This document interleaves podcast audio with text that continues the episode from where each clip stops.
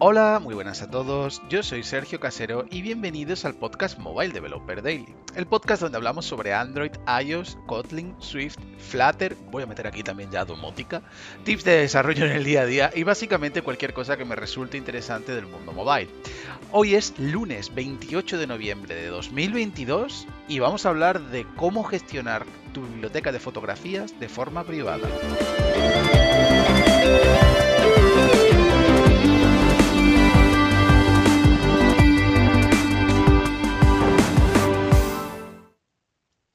Bueno, a ver, pues eh, como siempre los lunes, ya sabéis, algo un poco más relajado, que no es relacionado 100% con el desarrollo.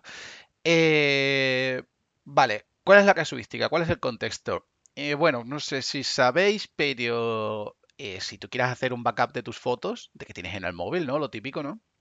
Tienes tus fotografías en el teléfono y si tienes pareja, como es el caso de mi mujer, pues tiene también su teléfono que tiene sus, eh, fotografías.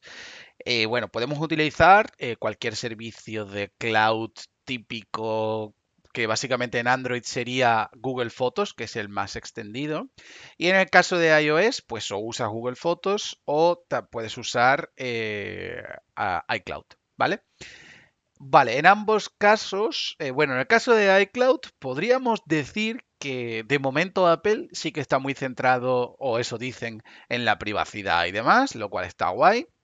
Eh, pero claro, tiene un problema, y es que sin eh, otra persona de tu familia, como es en, el caso de nuestra familia, que tenemos un iPhone y también tenemos un OnePlus, pues no puedes compartir las fotos de forma cómoda con la gente que no tiene iOS. Es el lock vendor típico de, Apple, eh, que bueno, que es, lo que hay. O sea, no, no, vamos, a, no vamos a entrar a debatir en, en estas cosas. Vale, eh, y bueno, luego después Google Fotos, pues le estás dando tus fotos literalmente al diablo, ¿no? Porque al final ellos, de hecho, fijaos lo que hicieron con el tema de las fotos ilimitadas, que básicamente lo que querían era que todo el mundo subiese fotos ahí, para luego después poder entrenar sus modelos y sus mierdas y hacer sus cosas o hacer lo que ellos quieran hacer por detrás, ¿vale? Pero bueno, la privacidad, digamos que no es una cosa que a Google a mí me dé la sensación de que le interesa mucho. Eh, estando en esta situación, eh, y como tengo un NAS, como ya os comenté el otro día, eh, en el que tengo Home Assistant, pues empecé a buscar soluciones self-hosted, por así decirlo, o in-house. En cuanto al almacenamiento, no hay problema porque tengo un RAID 5 eh, y tengo ahora mismo 12 teras, ¿vale? O sea que 12 teras de fotos son unas buenas pocas, ya os lo digo. De hecho, ahora mismo realmente tengo unos 400, eh, creo, 500 gigas entre ambos. Vale, entonces a partir de ahí, pues empezamos a buscar, empezamos a buscar alternativas, ¿ok? Lo primero con lo que me encuentro es con Nextcloud. Eh, Nextcloud eh, vendría a ser algo así como una especie de Google Drive, Google Fotos, Google Calendar, o sea, es como la G Suite, pero que te lo haces, te lo puedes poner in-house. O sea, también puedes contratar el servicio que tienen, pero tú pues, tienes un Docker container que tú lo coges, lo despliegas y ya lo tendrías en local en tu, en tu servidor. Y bueno, eso fue la primera opción por la que yo opté. ¿Vale? Dijo, bueno, pues ya está, pues cojo Nextcloud, lo pongo y ya está. Claro, ¿qué me di cuenta con Nextcloud? Que está guay una cosa y es que tiene subida automática de fotografías tanto para iOS como para Android, lo cual por ahí resuelve bastante, está súper bien, tiene aplicación oficial y demás. Eso me mola. Eh, pero luego después tiene un problema y es que la gestión de fotografía es un horror. O sea, yo creo que no está pensado para esto. Aunque tú puedes, sí que tiene una aplicación, por así decirlo, porque esto eh, con Nextcloud cómo funciona es que tiene como aplicaciones dentro de la, del propio Nextcloud que tú puedes ir añadiendo. Pero la librería no se gestiona bien. No, no genera thumbnails, o por lo menos yo no he encontrado cómo hacerlo de forma cómoda. Mm, no, va bien, o sea, tarda mucho y demás. O sea, si quieres compartir algo es un poco rollo, ¿vale? Entonces, bueno, eh, como que al principio lo descarté, ¿vale? Dije, bueno, pues Nextcloud no, voy a buscar otra cosa. Tienes otras alternativas, como puede ser Piwigo. Piwigo también es open source. Eh, bueno, Nextcloud es open source, eso no lo he dicho, pero es open source. Eh, tienes Piwigo, que está basado en PHP y que también tiene su contenedor y demás. Bueno, oficialmente no, pero Linux Server tiene su contenedor. Entonces tú puedes desplegarlo y probar. Pero bueno, ahí estuve viendo cosas turbias como que las imágenes no tenían un cookie token, entonces cualquiera como que podía acceder a las fotos y eso no me gustó mucho. Y tampoco me gustó mucho su aplicación para subir las fotos, o sea, como que, como que no funcionaba muy bien. Así que como que la descarté un poco. Luego después puse PhotoView. PhotoView también es otra alternativa open source y, mm, y esta ya me gustó más, ¿vale? Está guay. Hablaré de ella al final porque de momento es con la que me he quedado. Y por último probé Photoprism. Photoprism. eh, Photoprism también es open source. Eh, está bastante limitada la versión gratuita. Eh, por ejemplo, no tienes ni siquiera un mapa así guay decente. Pero bueno, está bien. Claro, ¿cuál es la cosa? Que, tanto Photoprism como, eh, esto, como PhotoView, aunque, aunque tú mm, puedes gestionar tu biblioteca, no está pensado para subir las fotos, ¿vale? O sea, para hacer sincronización automática. Entonces, en este punto eh, me encontré y pensé y dije, vamos a ver, Sergio, no seas idiota. O sea, utiliza alguna aplicación oficial o algo que funcione bien, que sea única y exclusivamente para sincronizar los archivos. Eh, y luego después, pues eh, utiliza una herramienta para visualizarlos. Porque esto hay que tenerlo en cuenta y es que en Android yo quiero seguir usando la, la, eh, aplicación de fotos, la típica de la galería, y en iOS igual, quiero seguir usando la aplicación de galería, la, aplicación de fotos oficial, por así decirlo.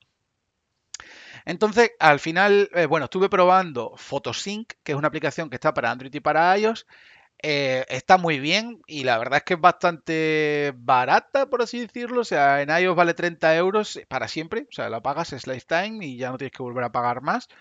Lo cual, bueno, pues tampoco es una, un drama. Eh, pero al final os digo con qué he decidido quedarme. He decidido quedarme con el combo de eh, Nextcloud más PhotoView. ¿Por qué PhotoView en lugar de PhotoPrism? Bueno, pues sinceramente por su simpleza, podría decir. Ambos tienen reconocimiento facial y demás. Eh, creo que el de Photoprism es mejor. O sea, la de Photoprism se ve que esa aplicación está como más, eh, eh, podríamos decir, es más profesional, ¿no? O sea, yo me da la sensación de que como que tiene más cosas, ¿vale? Pero, pero con PhotoView tienes unas ventajas que sinceramente me convencen bastante. Y es que al final los álbumes con, con, con PhotoView eh, son están basados directamente en cómo tú tengas tus carpetas organizadas, lo cual está súper bien. O sea, eh, tú puedes, o sea, en la opción de, o sea, tú las puedes tener todas en la misma carpeta y, y luego después él pues los va a organizar en, su, en el timeline, ¿no? En la sección de timeline. Pero también puedes, em, también puedes eh, esto, organizarlo eh, por carpetas y la organización que tú hagas es la organización que vas a ver en PhotoView. Eso me parece guay, porque eh, si tú luego después quieres crearte un álbum, no tienes que ir a crear nuevo álbum, no sé qué, no, él directamente lo coge todo de ahí y, y bueno, en ese sentido mola un montón. Y otra cosa que me ha gustado mucho es que eh, tiene algo parecido al Git Ignore. O sea, si tú, por ejemplo, en un álbum quieres que eh, PhotoView no vea los vídeos.mob, por ejemplo, yo tengo un montón de vídeos.mob que son los que genera el iPhone con las slide fotos. A mí no me interesa que las slide fotos se vean en PhotoView. Porque insisto, o sea, esto es simplemente para cuando yo quiera compartir alguna foto o lo que sea para que alguien la vea puntualmente. O algún álbum o algo así. No, no es algo que yo necesite, ¿sabes? Entonces, em, entonces no, no, tengo la intención de, de, que se me vean eso. Bueno, pues tú lo pones en un punto PhotoView Ignore, pones el, como si fuese un Git Ignore, o sea, tal cual, pones que quieres que ignore todos los archivos .mob y está súper guay. Una cosa que no me gusta de PhotoView es que no tiene un merge automático de las fotos de las caras. O sea, tú, por ejemplo, él te detecta mi cara en 50 fotos, pero te detecta también mi cara en otras 50 fotos, pero que tienen un patrón diferente y no tiene un auto merge. Tienes que mergearlo tú manualmente. Para esto he encontrado una solución y es que básicamente me he hecho un script que, que si el label es el mismo, O sea, que en el momento en el que tú le pones el mismo label, eh, en la base de datos, pues recorre la base de datos y vaya actualizando los, eh, actualizando los, estos, los, mm, eh, los IDs del grupo de la cara y entonces así pues ya se queda solo en un grupo. Porque es que hay veces que es un coñazo. A mí me ha llegado a reconocer mi cara en 12, 13 sitios, situaciones distintas. Cuando es verdad que el modelo de IA que tiene eh, Photoprints es mejor. Pero vamos, cualquiera de las dos yo sinceramente eh, os la recomendaría, ¿eh? No, no creo que haya mucha diferencia entre una y otra. De hecho, es que si queréis podéis tener las dos, porque como la subida de fotos, si la hacéis como yo, la estáis haciendo con Nextcloud, al final, pues te da un poco igual porque los archivos son los mismos. Simplemente en el Docker a ambas aplicaciones le decís dónde están los archivos y, y ya está. Así que nada, esto ha sido todo. Ahí es como me he quedado ahora. Dentro de un mes, pues, o dos, os contaré qué tal me ha ido la movida. Lo dicho, buena semana y que vuestras dailies duren lo mismo que esta daily.